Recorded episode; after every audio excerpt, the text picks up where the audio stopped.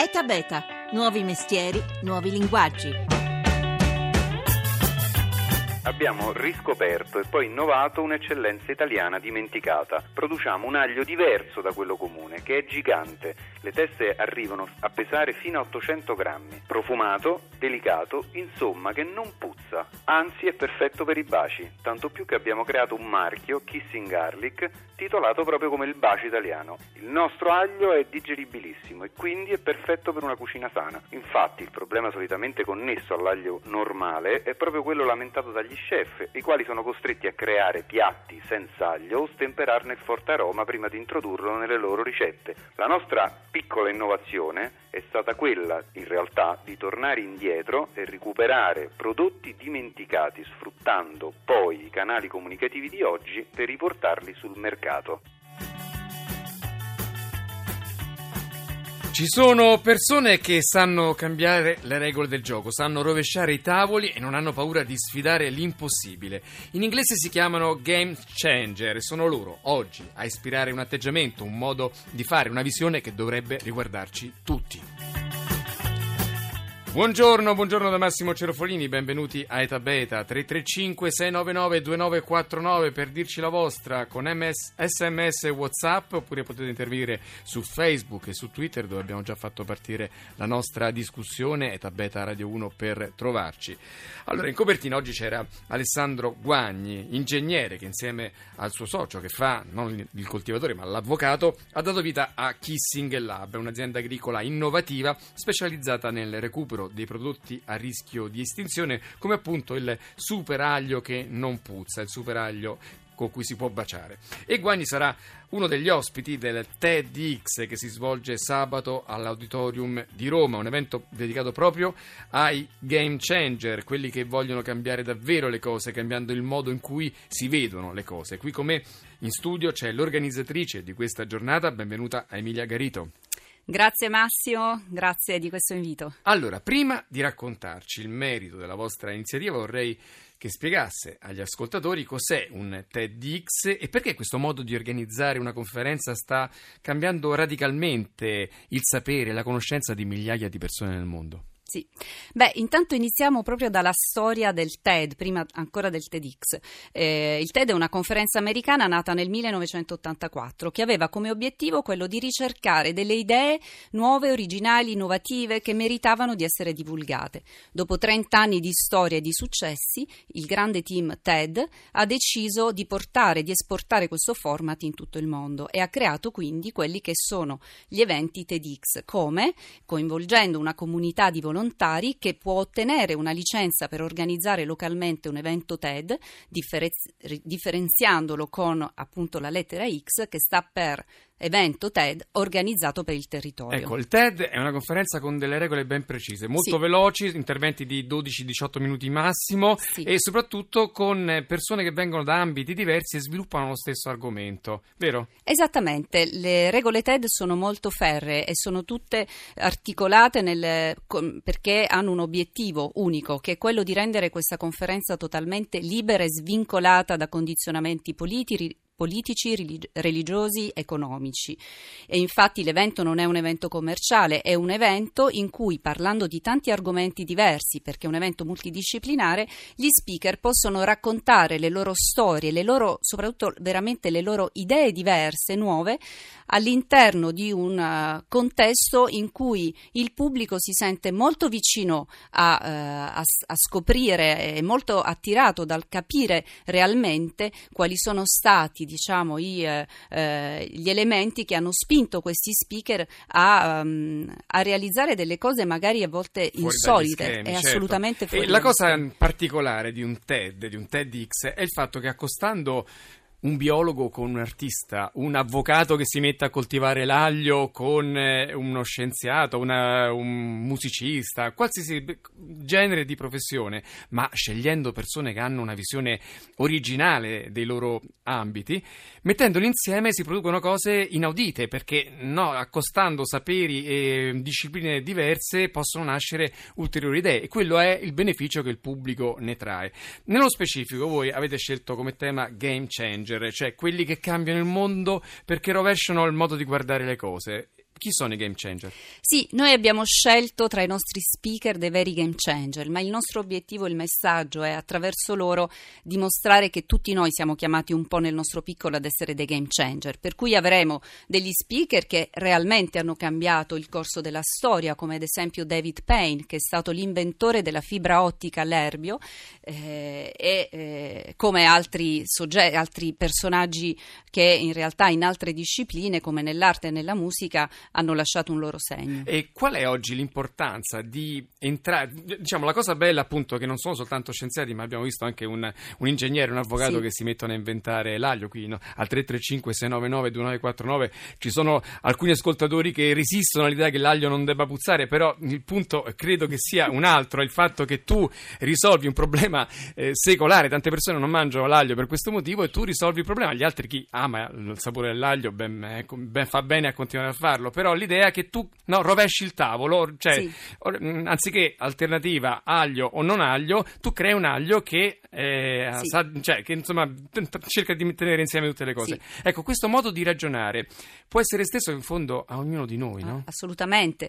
E il filo conduttore di tutto ciò si chiama innovazione. Siamo chiamati oggi più che mai ad essere innovativi nelle nostre vite, nelle nostre scelte e soprattutto in quello che sarà un futuro che lasceremo ai nostri figli, non solo usando quindi la tecnologia, ma anche utilizzando eh, tutto ciò che appartiene comunque al mondo della creatività eh, e dell'inventiva. Ecco, diceva prima tanti gli ospiti, molti sono, appartengono alla scienza, molti invece vedremo tra un attimo anche a discipline più leggere. Una persona tra quelle che parleranno che ha veramente ribaltato il modo di guardare un problema, nel suo caso quello della salute, è Giuseppe Testa. Buongiorno professore. Salve, buongiorno. Scienziato buongiorno biomolecolare, docente all'Università di Milano, dirige il laboratorio epigenetica delle cellule staminali presso l'Istituto Europeo di Oncologia di Milano. Ecco, noi con lei parliamo non tanto per raccontare l'ennesima ricerca in campo medico, ma perché eh, la sua storia è la dimostrazione di come eh, rovesciando gli occhi, rovesciando la visione tradizionale di soluzione dei problemi, si possono prendere strade a cui nessuno aveva mai pensato prima. Lei, per esempio, ha creato la possibilità di sperimentare le terapie contro il cancro creando una specie, si chiama avatar, ossia una specie di copia delle nostre parti malate. Ci spieghi un po'? Sì, diciamo che eh come sempre quando si cambia appunto il tavolo dei giochi lo si fa specialmente nella scienza in gruppo, quindi diciamo questa è una tecnologia, è un'innovazione che ha praticamente dieci anni, eh, originata da questo collega giapponese che si è diffusa diciamo, vertiginosamente e che sta cambiando il modo di fare medicina e di fare scienza nel nostro come in altri la- laboratori che sono alla frontiera di questa tecnologia ed è, e si può applicare a una serie di patologie, noi nel nostro laboratorio l'applichiamo sia alle malattie mentali, soprattutto l'autismo la disabilità intellettiva che ai tumori. E eh, è praticamente diciamo, la soluzione a quello che è stato il problema problema nella storia della medicina sempre, cioè il fatto di non poter veramente avere l'accesso alle cellule malate, perché le cellule malate eh, ovviamente stanno nel corpo dei pazienti e soprattutto per alcuni organi come il cervello, ma anche per altri è ovviamente difficile avervi accesso e anche difficile avervi accesso nel momento giusto, cioè quando noi vorremmo veramente studiarle, cioè quando la malattia inizia per seguire poi la storia. Ecco, riprogrammare le cellule significa che cosa? Prendere una cellula in genere della cute, ma addirittura ora lo si può fare dal sangue o addirittura, dal, o addirittura dalle urine e riprogrammarla a uno stadio staminale pluripotente, cioè a quello stadio primordiale in cui la cellula è invece in grado di fare ancora tutto. E questo che cosa vuol dire? Quindi che in vitro io posso creare degli avatar, quindi a cui appunto mi riferisco come avatar perché sono diciamo, delle rappresentazioni dei eh, tessuti e degli organi malati. È come se fosse una piccola copia della nostra Bravo. parte malata su cui poi è possibile sperimentare in modo non nocivo per il paziente diversi tipi di terapie per vedere quella che risponde meglio. Esattamente, e naturalmente questo è, è po- po- possibile perché questi avatar, queste cellule, ma che adesso incominciano ad essere sia nel nostro laboratorio che in altri laboratori, anche dei, proprio, eh, dei veri e propri organoidi, cioè delle strutture tridimensionali che mimano in vitro il tessuto malato di partenza che appunto dentro al paziente non potremo studiare. E quindi sono diciamo, l'apertura di una frontiera per una medicina di precisione che si possa porre domande su quella specifica persona e trovare quindi una serie di, di, di, trattamenti perché per la prima volta il genoma di quella, di quella, persona e quindi le sue cellule sono state portate fuori dal corpo e diventano quindi per la prima volta accessibili al nostro sguardo molecolare. Quali sono le applicazioni a cui state pensando? Allora, noi appunto eh, studiamo, diciamo, usiamo molto questa tecnologia in due diciamo, campi, uno è quello dei, dei dei tumori, il carcinoma ovarico, uno dei tumori per cui purtroppo ci sono stati fatti meno progressi negli ultimi anni, quindi su cui c'è veramente moltissimo da capire e da testare, soprattutto diciamo, eh, nuove terapie farmacologiche. E l'altro campo ugualmente diciamo, di grande importanza medica e anche pratica è l'autismo e diciamo, tutto l'ambito delle eh, malattie della disabilità intellettiva che sono molto prevalenti e in cui naturalmente per ovvi motivi questa è la prima volta in cui abbiamo fuori dal corpo il tessuto nervoso su cui finalmente capire il nesso tra geni e ambiente nel causare questo tipo di malattie. Ok, allora insomma abbiamo visto come procede uno scienziato che cerca di riflettere sulla medicina guardando con occhi diversi da come si è sempre fatto. Allora io ringrazio Giuseppe Testa, scienziato biomolecolare che sabato sarà al TEDx di Roma a parlare della sua avventura con gli avatar cellulari. Grazie professore. E torno con Emilia Garito, organizzatrice del TEDx di Roma. Alcuni ascoltatori ci chiedono se è possibile comprare i biglietti. Mi sa che è tutto venduto, vero? Sì, i biglietti sono esauriti, non ci sono più posti, abbiamo dovuto chiudere lunedì, però ci sarà il, la diretta streaming sul sito TEDx Roma, quindi è accessibile a chiunque voglia seguirlo. TEDxRoma.com. Se TEDx volete seguirlo, mettetevi in diretta tutto sabato. Da che ora? Dalle 10.30 alle 17.30. Ecco, ascolterete questi interventi. Chi altro c'è per capire la portata? Portata delle iniziative che avete messo in campo, tantissimi nomi da tutto il mondo, dal, da, appunto, dall'alto al basso, dallo scienziato al musicista, alla, sì. danza, alla danzatrice. No? Sì, abbiamo um, abbracciato un po' varie diverse discipline, tra cui anche quella eh, diciamo della, della, coreografia in ambito di danza, ma una danza diversa, una danza aumentata che la coreografa Laura Kriefman in realtà porta in tutto il mondo e nelle città di tutto il mondo. E la caratteristica è che in realtà a danzare non sono i ballerini, ma sono gli elementi costruttivi delle città, ovviamente quelli mobili, come ad esempio delle gru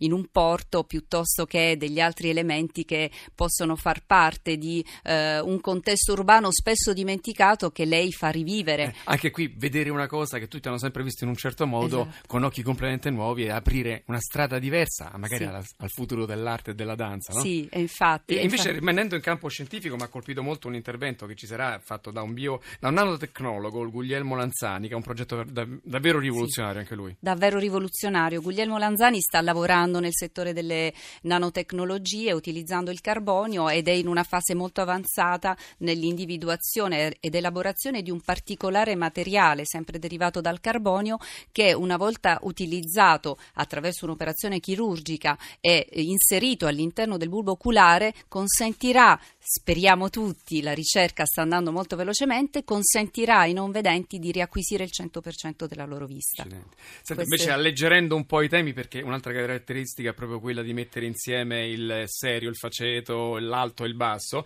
eh, non che questo che sto per dire sia il basso, ma, ma, ci sarà anche un regista del momento, Gabriele Mainetti, che è il, l'autore del, lo chiamavano Gig Robot, il film sì. che sta avendo grande successo, che ha rivoluzionato anche qui lo stile del racconto all'italiano italiana. Assolutamente, Gabriele Menetti infatti con il suo film lo chiamavano Gigrobot ambientato assolutamente a Roma in un genere completamente inedito per il cinema italiano, italiano, è sicuramente un game changer perché il messaggio che lascia è di possibilità di cambiamento anche dove a volte la tradizione ci portava a non vedere le nuove frontiere e il suo successo è l'attestazione del fatto che è possibile cambiare e quindi eh, la sua testimonianza sarà anche molto interessante. Pochi secondi per dire tutti quanti possiamo essere game changer, non solo quelli che saranno gli speaker della vostra conferenza, vero? Assolutamente sì questo è quello che ci auguriamo e, e, i nostri speaker sono proprio lì a dimostrarci con le loro storie eh, sicuramente eh, di, vario al- tipo, di no? vario tipo, ma anche molt- molte storie anche molto personali